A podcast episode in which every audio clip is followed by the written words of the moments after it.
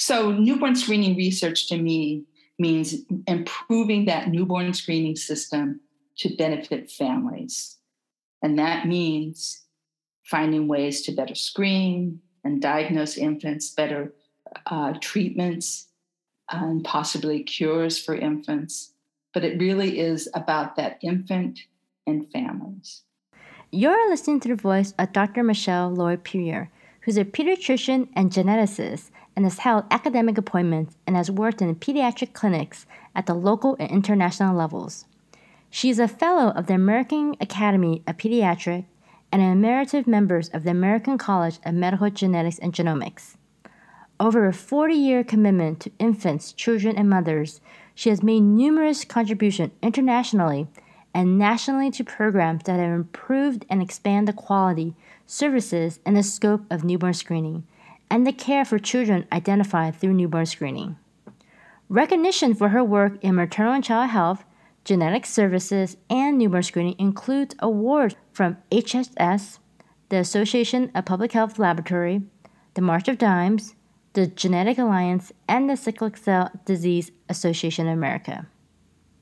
In this episode, you will hear from Dr. Perrier talk about the diagnosis process and the current interventions for Duchenne muscular dystrophy, also known as DMD. We will learn how parent-lay advocacy groups play an important role in newborn screening and newborn screening research. Whether you're a parent, health professional, researcher, or an advocate, there are many ways to get involved with newborn screening research, so listen on. Hello, this is the Newborn Screening Spotlight. This podcast is about the advancement of rare disease research, told by health professionals, researchers, parents, and advocates. This podcast is for you to learn how newborn screening research saves the lives of babies every day through the discovery of new technology and treatment. You will hear stories from experts who treat babies, the families who care for them, and the researchers who make it all happen. We are your co-hosts. I am Dr. Kee Chan. And I'm Dr. Amy Brower. We're from the Newborn Screening Translational Research Network, also known as the NBSTRN. Our work is supported by one of the institutes at the National Institutes of Health in Bethesda, Maryland, called the Eunice Kennedy Shriver National Institute of Child Health and Human Development, also known as NICHD. Dr. Chan and I are from the American College of Medical Genetics and Genomics, also known as ACMG, and ACMG leads the MBSTRN. Screening babies saves lives every day, and research advances newborn screening by developing new technologies to screen, diagnose, and treat. MBSTRN helps accelerate research by creating tools, resources, and expertise for researchers, doctors, families, patients, and advocates. To learn how you can help advance newborn screening research, advocate for rare disease screening and treatment, and learn about important discovery, become a member of the Newborn Screening Translational Research Network by visiting our website at www.mbstrn.org. So Dr. Perrier, can you tell us what Duchenne muscular dystrophy, also known as DMD, is? Duchenne muscular dystrophy is a genetic disorder that's characterized by the progressive loss of muscle. Duchenne is caused by changes or mutations in a specific gene that codes for dystrophin. And dystrophin is a protein that's found in every muscle cell. It's one of a group of proteins that work together to strengthen muscle fibers and protect them from injury as muscles contract and relax. But without that protein, muscles are not able to function or repair themselves properly. And because it's in every muscle cell and therefore in many organ systems, Duchenne is a multi-system condition affecting many parts of the body, including the skeletal muscles, the heart muscles, and the lung muscles. The dystrophin gene is found on the X chromosome. It primarily affects males, but females can be carriers, and some of those female carriers can manifest varying ranges of symptoms with Duchenne and are called called manifesting carriers. Thank you. So we're here today representing the Newborn Screening Translational Research Network and thinking about newborn screening. Duchenne isn't currently part of newborn screening in the United States. So can you tell us how babies are diagnosed for Duchenne now, and what are the current interventions for babies that are diagnosed? Well, it's an exciting time because we're piloting Duchenne newborn screening in New York State. So we're hoping for nationwide newborn screening eventually. But right now, you're right, we don't have newborn screening. But every family comes with a different story of how they've been diagnosed. Many receive a diagnosis months or years after doctor's visits. Every child develops at his own pace. So a pediatrician may not take immediate action when your child is slow to sit, stand, or walk. However, over time, the delays seen in children with Duchenne become more worrisome and more apparent. Although most parents report that they begin noticing things when the child is beginning to walk or around 15 months to 2 years of age. But it takes a while sometimes for a pediatrician or a family physician to act on a parent's report. So the diagnostic process, therefore, involves a series of steps to confirm what's going on. And you begin with the signs and symptoms of Duchenne, and its delayed reaching of milestones like walking or climbing or running. And then the next step would be to actually check for a possibility of Duchenne, and a pediatrician might or should be drawing blood levels at that point to look for levels of creatinine kinase. And creatinine kinase typically leaks out of damaged muscle cells. So remember, I said that because of the missing or damaged dystrophin, that protein, muscle cells become injured and aren't able to repair themselves. So high levels of creatinine kinase may suggest a muscle problem, but that doesn't confirm Duchenne. You actually need, at that point, a genetic test. And at this point, you're probably referred to a subspecialist, either a neurologist or geneticist or both. And that subspecialist will analyze the individual's DNA to see if there's a mutation in the dystrophin gene. And if there is a mutation, they can tell you what kind the mutation is and what type of Duchenne or what type of muscular dystrophy, actually, that the child has. And if you still don't have definitive results after genetic testing, they may do a muscle biopsy and to look at what's going on. But that it is seldom used anymore. That used to be the first line of how you would make a diagnosis. But because we have genetic testing, there's few calls for that at this point. Treatments. There are no treatments or no cures for Duchenne. They're depending on the genetic abnormalities. There are some treatments for specific sets of Duchenne muscular dystrophy. Most of the treatments and cures for Duchenne are currently being evaluated by within clinical trials or by FDA. And the approaches for drug development treatments are taking two approaches.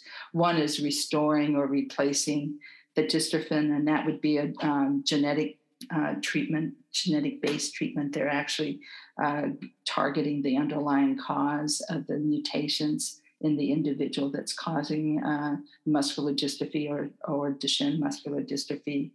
And then sometimes along with that, we're treating Duchenne symptoms that arise from the absence of dystrophin. And this would be reducing the inflammation that you see with fibrosis. And that's generally done with corticosteroids. Those are approved by FDA. And there are some treatments for specific types of mutations that are approved by FDA, but no one treatment at this point can cure all forms of muscular dystrophy. Thank you, Dr. Perrier. I think in listening to your answer, we're reminded that currently babies aren't diagnosed with Duchenne. It's when they're a little bit older.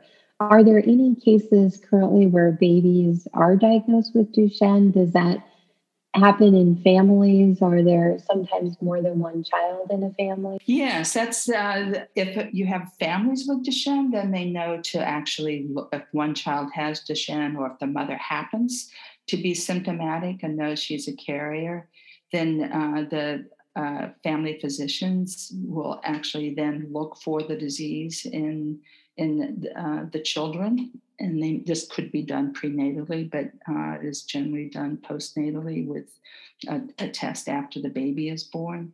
So that's another way of picking up the disease. So Dr. Perrier, you have an MD and a PhD, and you've been trained as a pediatrician and a geneticist. Can you tell the audience a little bit about how you got involved in newborn screening research? I've always been interested primarily in primary care. Genetics was secondary, but just because I was interested in primary care doesn't mean that my brain still doesn't focus on research.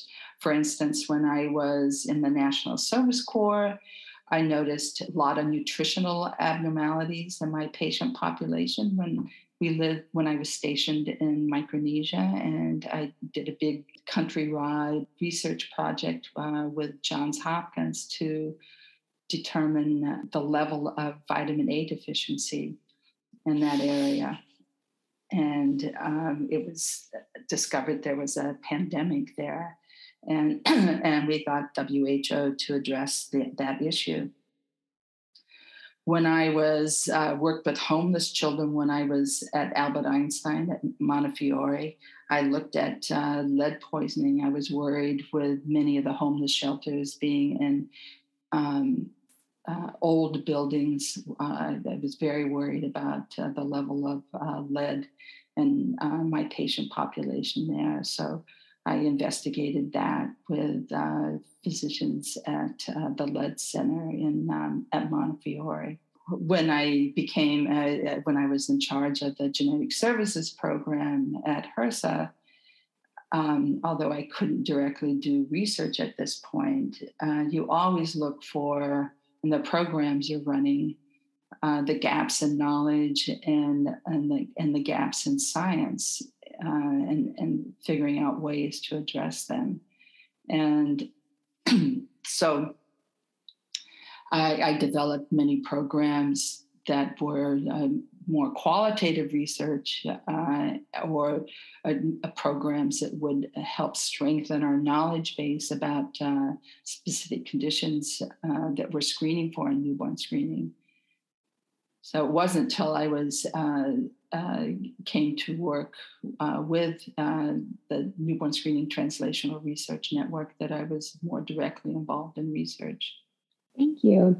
What role do parent-lay advocacy groups play in newborn screening and in newborn screening research? They play a very important role, and it's often overlooked. But one of the things that we need to understand, especially with rare diseases, are we making a difference when we're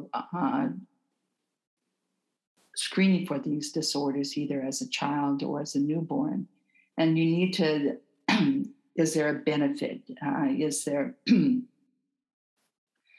from early identification? And what is the clinical spectrum of the disease? Our understanding of diseases is often just by those people who come into our clinic. And when you begin to look at patient populations or individuals on a population basis, you begin to understand a wider spectrum of a disorder. And this is why it's important to participate in research, no matter if you have a disorder or disease that's recognized or not, understanding how that disease expresses itself within families, within both immediate and extended families is important, because not everyone who has specific mutations will necessarily express a disease. And so it's important to have everybody participating. But so ways that parents can participate are through the parent groups. And these include Parent Project Muscular Dystrophy, Muscular Dystrophy Association, Muscular Dystrophy Family Foundation, Duchenne Connect, Care Duchenne. Each of these family groups has a registry that you can participate in. And this is an essential tool. This registry is an essential tool for research. And many of these parent groups often fund research themselves. So as a parent, you can help drive the direction and point to the priorities needed in research. And they can inform researchers about what's important to them, the questions to ask, about quality of life measures when you're evaluating treatments. And they can also help recruit participants for clinical studies. So parents are really essential, and they're essential partners for any researcher. Can you tell us a little bit about your experience with parents and parent groups and the role that they've played in advocating for legislation that has actually led to funding, whether it's for newborn screening or newborn screening research? Parents have helped drive, along with technology, have helped drive from the very beginning, the establishment of newborn screening programs, and then also the expansion of newborn screening programs. They have advocated every step of the way over the last 60 years for specific diseases and for specific treatments and for newborn screening legislation. And usually part of that legislation is funding both services and research. So I would wrap them all together. That being said, I think it's important to, along with expecting parents and our families to be advocates, it's also important to have programs that help educate the parent population and also the population in general about genetics, about newborn screening, and increasing the health literacy so parents and families can participate as equal partners. And I think it's important to view parents or the public as potential equal partners in research, because they can both support and inform the whole process. Wow, that's amazing, the role that parents have played really since the beginnings of newborn screening in the 1960s. In addition to parents, how do you think health professionals and researchers who may not already be in the newborn screening sort of arena could get involved in newborn screening research for Duchenne? So for that, I'd like to point medical professionals to the Newborn Screening Translational Research Network. It was created under the vision that a shared research infrastructure would allow investigators to work in the newborn screening arena at lower total costs than funding functions for individual grantees. So there's that part of the NBSTRN, but also there's other parts of that website. So please go to the MBSTRN website where you can learn about newborn screening. You can learn about how you can participate. You can learn about how to talk to parents about newborn screening, how to talk to parents about participating in research. And the American Academy of Pediatrics also, and I assume the American Academy of Family Physicians, probably also offers opportunities for research and practice-based research. But the Newborn Screening Translational Research Network, it provides specific opportunities for accessing biologic specimens. They can help you understand the epidemiology of a disease and what you need to go forward, how big a sample size you would need to participate in research. And then it helps you explore some of the ethical, legal, and social issues around specific aspects of research and participating in research. Dr. Perrier, thank you for the shout out for MDSTRN. In fact, you've been a longtime member of the Newborn Screening Translational Research Network, and you've played a variety of roles over the years. Can you talk a little bit more about the different hats that you've worn and how you think that could encourage our audience to get involved in newborn screening research? Newborn screening programs and that newborn screening system were built to serve families and specifically to serve that newborn. And I think that's one of the parts that I value, that spirit that I value about MBSTRN. It's really been established for research, but it's also been established to serve that newborn and to serve families. And it's structured to find better ways to screen, for example, to find better ways to diagnose, to develop better treatments, and to develop better programs in general. So I think if you focus on what's important about newborn screening, but it's about accomplishing something for that newborn and for that family. You've been involved in a lot of the innovation in newborn screening. Do you have any guidance for our community on what that journey's been like, or thoughts about what that journey's been like? I think one of the most important things that I've learned from the very beginning is one, ask questions and make sure that you have every possible stakeholder that might be interested in newborn screening or the particular subject matter that you're interested in. Have them there at the table, have them there as equal partners, and making sure that you listen to what they have to say. And this means involving not only researchers, but also families, also primary care providers, statisticians, bench scientists, so that they can bring a really full picture to the question at hand. And we did this with newborn screening very early on to look at what was going on with newborn screening and ways to change it, ways to improve it.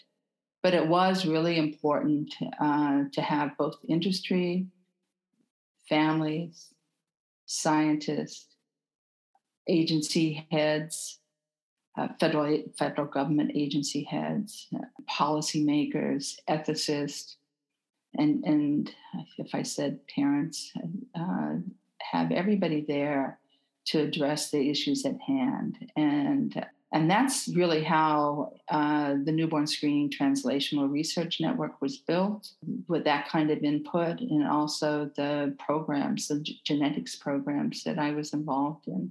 They're richer that way when you have a lot of hands in the pot, and it's a lot more productive because out of that interaction, you create partnerships that go a lot farther than just doing things as in a very narrow focus of just having just scientists involved or just families involved. It's just not as rich if you don't have everybody who can contribute from the very beginning. Thank you. So we end each podcast with sort of a signature question. And so we would love to hear from you. So Dr. Perrier, what does newborn screening research mean to you? So newborn screening research to me means improving that newborn screening system to benefit families. And that means finding ways to better screen and diagnose infants, better treatments, and possibly cures for infants. But it really is about that infant and families. Thank you for listening to this episode of Newborn Screening Spotlight. If you like our podcast, please subscribe and share an episode with your colleagues, friends, and family. Get involved. Stay informed. Help us advance discoveries. Together let's increase the impact of newborn screening research by listening to your stories.